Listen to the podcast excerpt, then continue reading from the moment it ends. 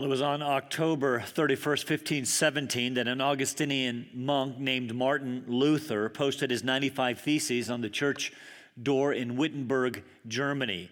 Most of us know that God used that singular event to launch the much needed Protestant Reformation. I say much needed because the church had gotten significantly off track. There's too much to recite this morning as to the wrong headed teaching of the church, but suffice it to say that Luther and the other reformers recovered the biblical teaching of the gospel salvation by grace alone, through faith alone, in Christ alone. But what you may not know, in fact, it seems only social historians know, is that Luther also reformed another institution of great importance to us. You see, if you enjoy a marriage of love and companionship today, if you are looking forward to falling in love and saying, I do, you owe that in large part to Martin Luther. You see, cultures around our world have always diminished and marginalized women, and therefore the institution of marriage. Marriage was seen as a necessary part of life for sexual gratification and procreation. Even the Church of Jesus Christ has struggled to recognize the value, honor, and dignity of womanhood and therefore marriage. For example, throughout the Middle Ages, women were seen as little more than a necessary evil. Albert the Great, who was a teacher of the great Catholic theologian Thomas Aquinas, wrote things like this Women cannot be trusted. A woman is a botched male. They possess a defective nature. They are known for their diabolical deception. And men should be on guard against any woman as against a poisonous snake. Clearly, the medieval view of women was awful. They were seen as the cause of the fall, fall, the cause of all of our problems, Eve and all, all of that. Even from earlier days, the great theologian Augustine did not believe that women were created in the image of God in the same way that men were. This led to all kinds of abuses and negative and demeaning views of marriage. Jerome, an early scholar, created a scale, what he called a scale of spiritual value. To celibacy, he gave a value of 100%. To widows, I guess because you got rid of the guy, a value of 60%. To marriage, only a value of 30%. I'm not really sure what all that means, but surely he wasn't impressed with marriage. And so, as a result, the church taught if you wanted to be truly spiritual, you should remain single. You should, remain, you should be celibate. And that teaching actually continues to this day. Priests and nuns uh, remain celibate because they are married to the church. But then along came Martin Luther. He began writing on the, on the good of marriage, where he said things like, What a truly noble, blessed condition is the state of marriage. He said, rather shockingly, that you can be married and still be spiritual.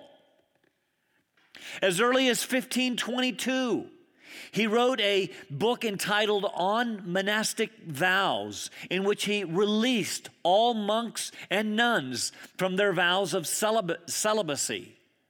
As you can imagine, monasteries and nunneries throughout Germany emptied. Now, he himself had decided that he was not going to get married. He was only in his 30s at this time, but he was quite sure that he would be assassinated. No need to get married. But in 1525, he wrote, Suddenly, and when my mind was on other matters, the Lord snared me with the yoke of matrimony. This is how the story goes. Catherine von Bora had been dumped into a nunnery at an early age by her parents. You see, her family could only afford one dowry, and it would not be for her.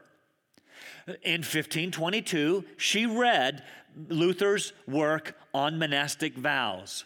She then gave it to 11 other nuns to read.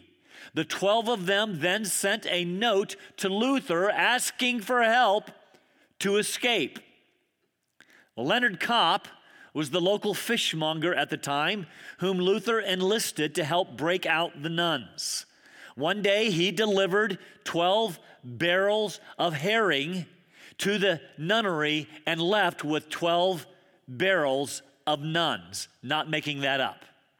Three of them returned to their families, nine had no place to go.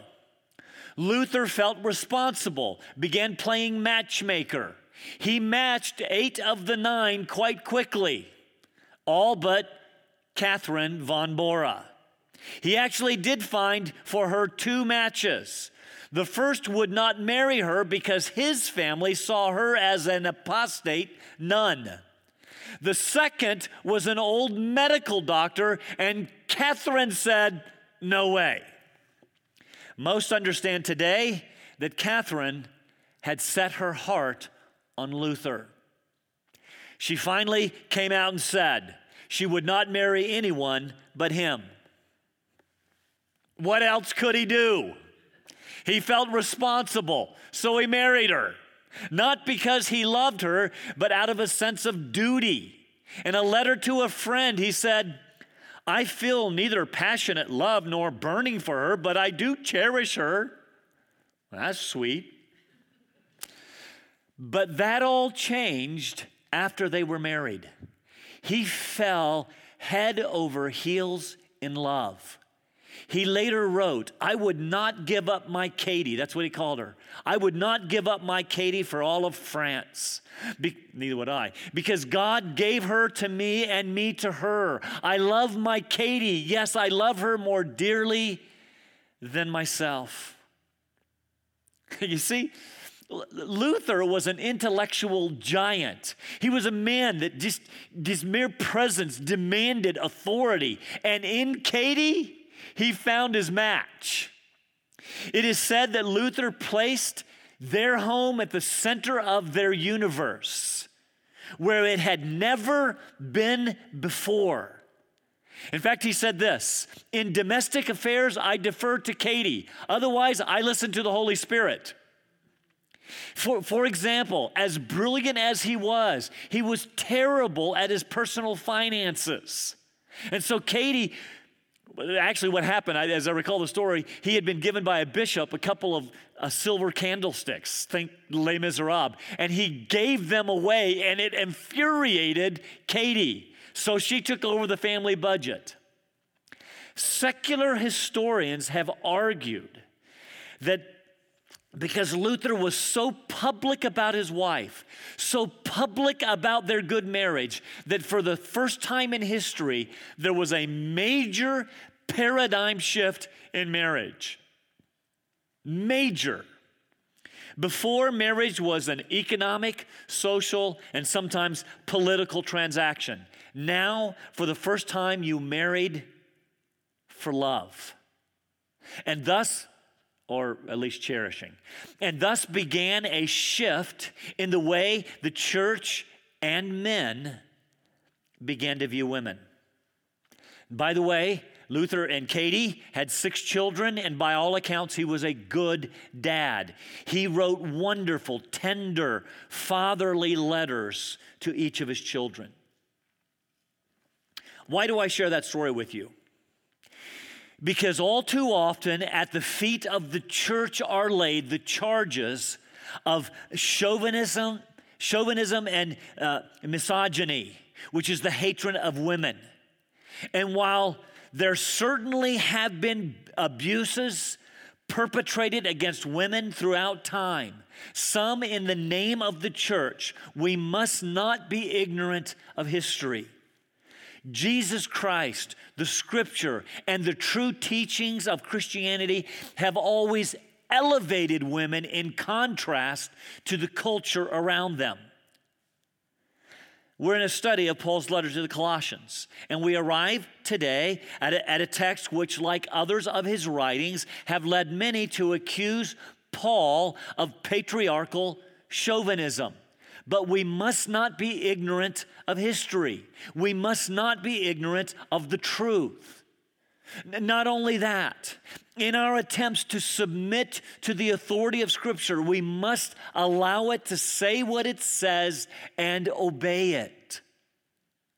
So, what was the cultural and social climate of Paul's day regarding this issue?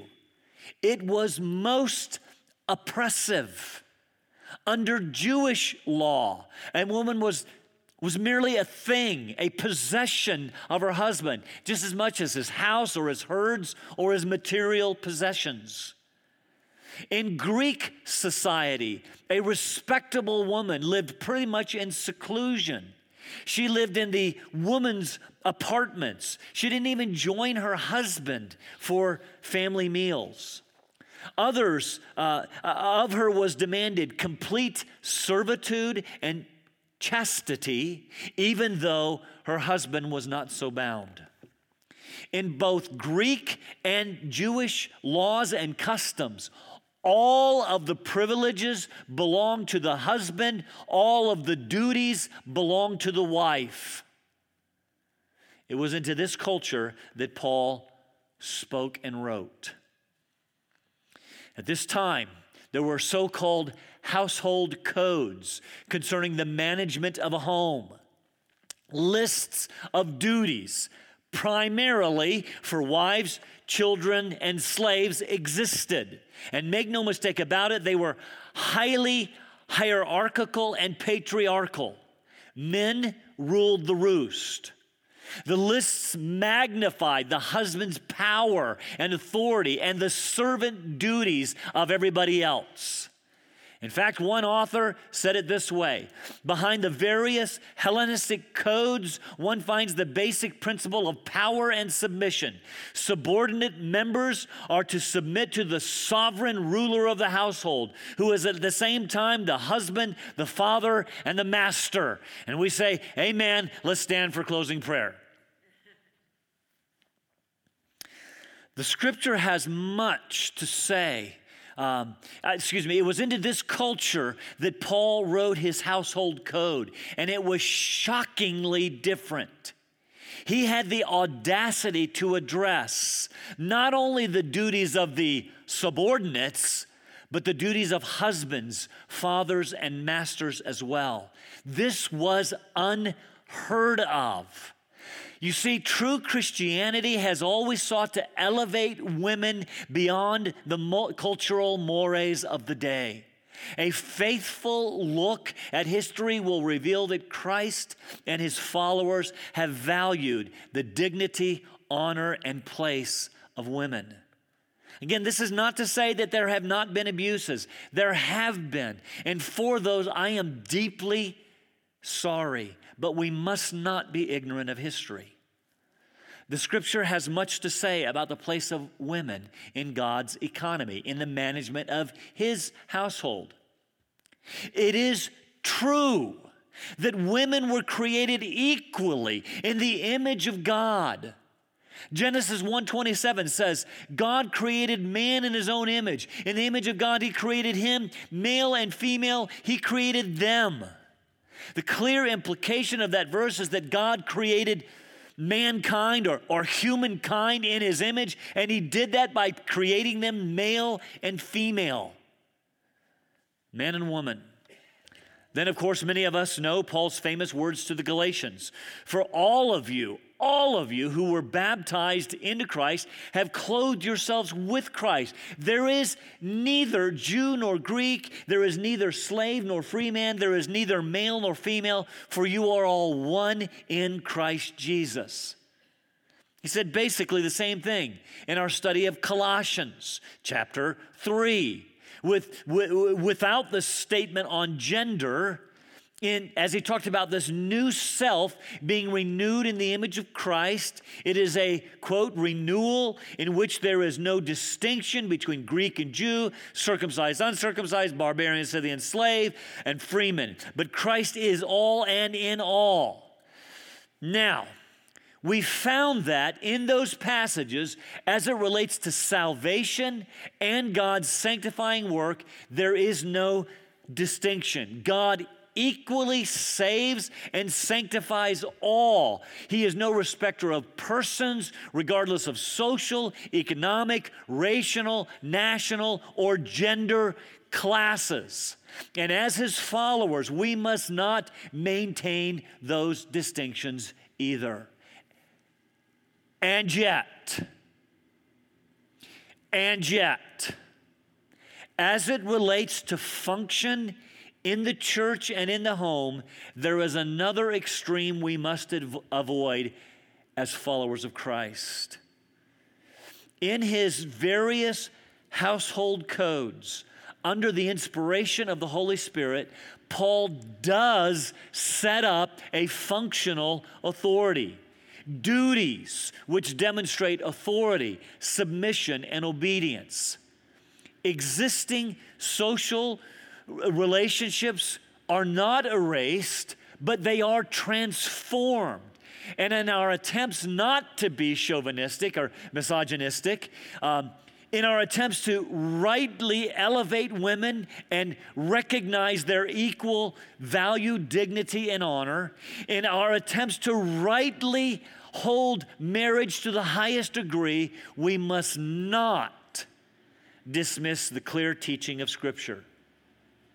In fact, it is so clear that many who do not accept the teachings on this topic have sought to dismiss Paul as a mere patriarchal product of his culture. If we do that, my question then is what of his writings can we trust? That is all a very long introduction to our text today. Look at it with me Colossians chapter 3, verses 18 to 21. Wives, be subject to your husbands as is fitting in the Lord. Husbands, Love your wives and do not be embittered against them. Children, be obedient to your parents in all things, for this is well pleasing to the Lord. Fathers, do not exasperate your children so that they will not lose heart. Some read this passage as they go through the flow of Colossians and suggest that Paul, Paul just, these just kind of come out of nowhere. They note that there are no conjunctions, that he or, or perhaps a later editor just added these commands, this household code haphazardly into the text. I disagree. I think Paul's train of thought goes like this Therefore, beginning of chapter 3, since you have been raised up with Christ, keep seeking the things above where Christ is, seated at the right hand of God. Let your, let your mind, uh, uh, uh, set your minds on things above, not on things below. You have died with Christ. Your life is hidden with Christ in God. Therefore, you need to put to death the sinful things of this earth, like sexual immorality. You need to put off, like a dirty garment, sinful things like sins of the mouth. And if there is any place for sexual purity and a gracious mouth, it is in the home. You're being recreated. Uh, renewed into an image, the image of Christ. And so put on the character of Christ compassion, kindness, humility, gentleness, patience, and love. This will cause us to bear with one another and to forgive one another. Let, let, the, let the peace of Christ rule in your hearts and be thankful. Let the word of Christ richly dwell within you, teaching and admonishing one another, singing with thankfulness uh, to God. And whatever you do, Whatever it is that you do in word or deed, do it all in the name of the Lord Jesus, giving thanks to God through him. And this new character, this new image of Christ into which you are being renewed, ought to be seen in your homes as well. These household codes of the world, they are being completely renewed and transformed. No longer men do you get to sit around like little sovereign potentates ordering your wives and children and slaves around. This character of Christ that you are putting on should transform your homes. This character of compassion and kindness and humility and gentleness and patience and love and bearing with one another and forgiving one another should have a massive impact on our families. Whatever you do, in word or deed, do it in the name of Jesus. For his purposes, for his sake, for his glory. And so he goes on to give us four commands, actually, again, shockingly addressing each member of the household in the gathered assembly, that is, in the church. This was unheard of, addressing them each as equals in the presence of God. At this time, women and children were not seen as worthy of moral instruction. But they were, and they are. But notice, in this letter where we've already talked about no distinction, there are still functional roles to be fulfilled. Nothing to do with superiority or inferiority. Before the Lord, we are all created equally in the image of God. We enjoy the same salvation and process of sanctification. But for the proper functioning of the home, for the proper functioning of the church, there are roles to be filled. Four roles with corresponding commands form our outline. We're going to cover, it's going to come as a shock. We're going to cover all four of them today.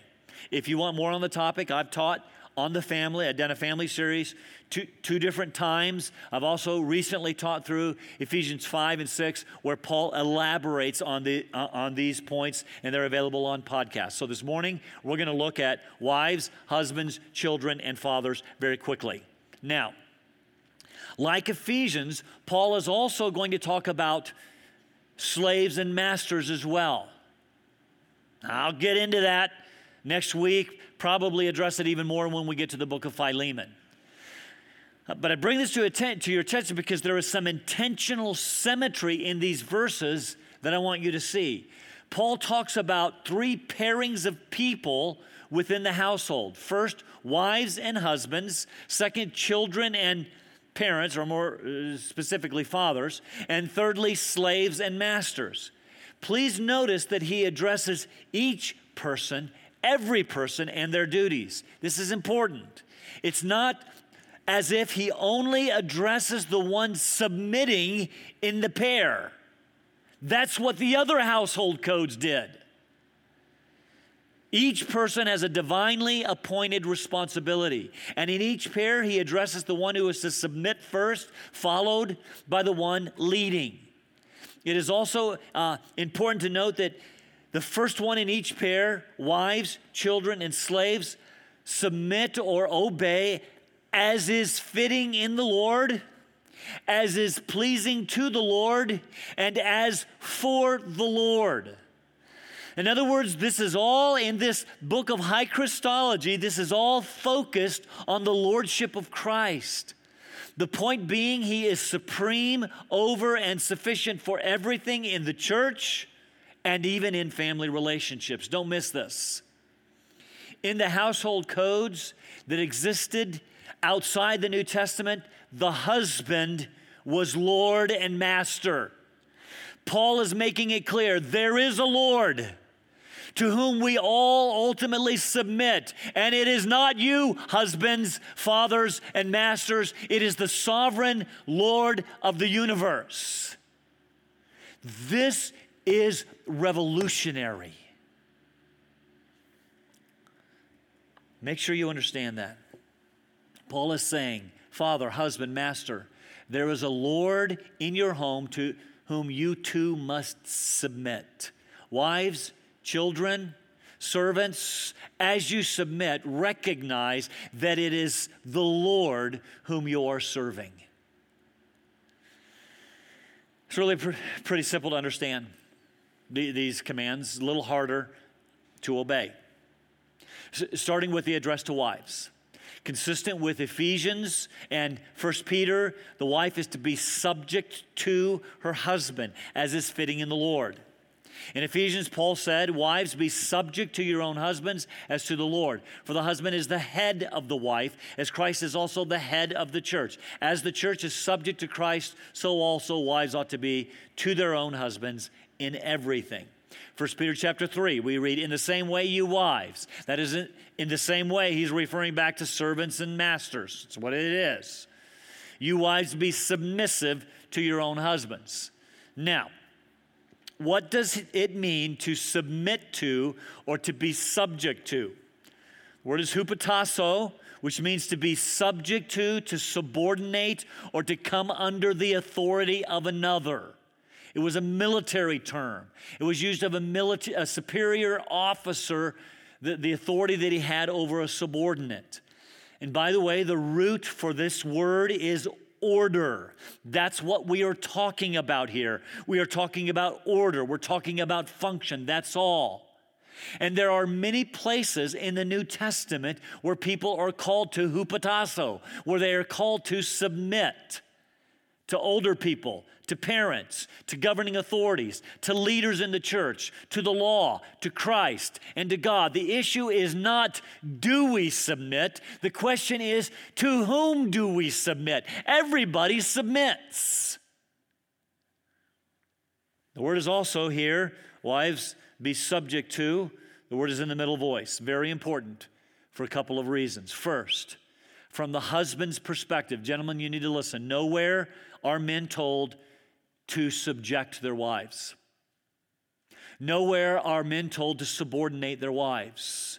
Nowhere are men commanded to make their wives obey, any more than wives are commanded to make their husbands love. It is a command. Wives, submit yourselves. Secondly, Paul is telling the wives to submit yourself to your husband. They should not, wives should not seek to assert themselves in the home in a way that is ruling, controlling, and dominating. That is a result of the curse. Rather, this submission is a willful and voluntary act on the part of the wife to come under the authority and headship of her husband. Not servile submissiveness, but willful, loving respect as is fitting in the Lord means as fits his character, as fits followers of Jesus Christ who find themselves in this role. If you are a follower of Christ, part of the renewal into the image of the Lord is that you will be subject to, you will be submissive to your husbands. Second, Paul addresses husbands. And it's interesting that Paul commands husbands to love their wives. No other household code outside of Scripture commands husbands to love.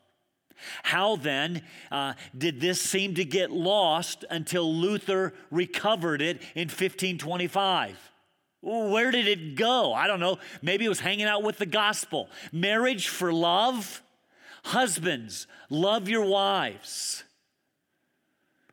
It's a present imperative, which means this kind of love should be the consistent affection and behavior of a husband, the consistent behavior and affection of a husband toward his wife. It's interesting to note that he commands love which means that love is to be to go beyond being an emotional and physical response. It includes those, but it is also an act of the will. Love is a decision. Love is a commitment. He does not use the word phileo, which speaks of a friendly, sisterly love. Hey, we can be pals. He doesn't use the word eros, which speaks of sexual love. We can be lovers. He uses the word agape, which speaks of a self sacrificing, other focused love. That's the way, husbands, we are to love our wives self sacrificing, others focused. In Ephesians, just to make sure that we understood it clearly, Paul gave us the high and holy example of Christ himself. Husbands, Love your wives as Christ loved the church and gave himself up for her. Paul goes on, love them and do not be embittered against them. We all know what that means, don't we? There is perhaps no other relationship that can bring, greater heights of joy or deeper lows of bitterness than marriage. Paul actually commands us husbands, do not be bitter against your wives. And the idea of that bitterness there is then, therefore, treat them harshly. Quickly, then, we're going to cover the last two very quickly the responsibility of children to obey their parents, verse 20. Just a few comments. First, the word children here is used to speak of any offspring, regardless of age. Kind of interesting. Children, you see, have an ongoing responsibility to their parents no matter how old they get. Now, in the parallel passage in Ephesians, Paul talks about bringing up children in the in, uh, discipline instruction of the Lord. So, likely, he's talking about younger children here in this parallel passage as well. But no matter how old you get, you have a responsibility to your parents. When you are younger, it is your responsibility to honor and obey. When you are older, and you've moved out into your own nuclear family, while obedience per se may not be the rule, the command to honor them never ceases. It's interesting to note that to wives, Paul says, be subject to your own husbands, but of children, he says the word simply obey. That word is stronger than submit. Obey demands obedience. The word is literally hupakuo, which means to listen under. Very simply, it, Paul is saying you need to listen to what your parents say. You need to come under them and do what you are told. Paul even gives the extent in all things. What if I don't want to? What if I don't like it? Doesn't matter. In all things, for this is well pleasing to the Lord. It is pleasing to Jesus for children to obey their parents. One other quick note. Notice when Paul, uh, we know that when Paul wrote his letters to the churches, it was his intention that these letters be read publicly to the gathered assembly. And here he addresses children directly, which means he expected children to be present when the scripture was read and taught, which is why. While we do have children's programs, we do encourage you to bring your children to what we call big church. You may think that your child uh, is not getting much out of our time together but, but, but we see here an expectation that they gather with us, that as much as possible, that they grow from the reading and proclamation of God's word. And there is something to be said about worshiping together as a family. For children, seeing their parents worshiping God. Listen, for children, seeing their father submit to the Lord. Out of time, one final point. Fathers, do not exasperate your children so that they will not lose heart. The word exasperate means uh, to make bitter, it means to provoke them to resentment. This is applicable today as it was then. I've shared with you before, but at the time that Paul wrote, the fathers had absolute and sovereign power. It was called the patria potesta, the father's power. Then, as in many homes today, fathers acted as despotic rulers, demanding immediate obedience with no praise or affection. So Paul says to fathers especially, it's interesting he doesn't say parents, he says fathers, as you lead your homes, remember that you too are being renewed.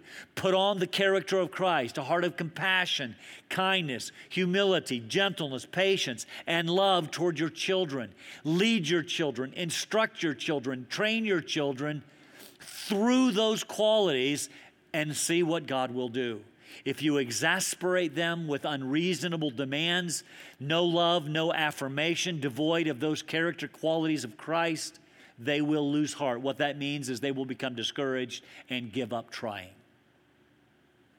I'm going to ask you to stand to your feet for prayer. That's the worship team. Go ahead and make the way to the front. As we are dismissed this morning, I want to encourage you with the truth of Scripture and the truth of history. While the church has gotten off track here and there, they have largely been responsible for the affirmation of the family. The family is the basic building block of society, husbands, wives, and children. So let us be the families that God has called us and enabled us to be by His renewing work through His Spirit. Let's pray.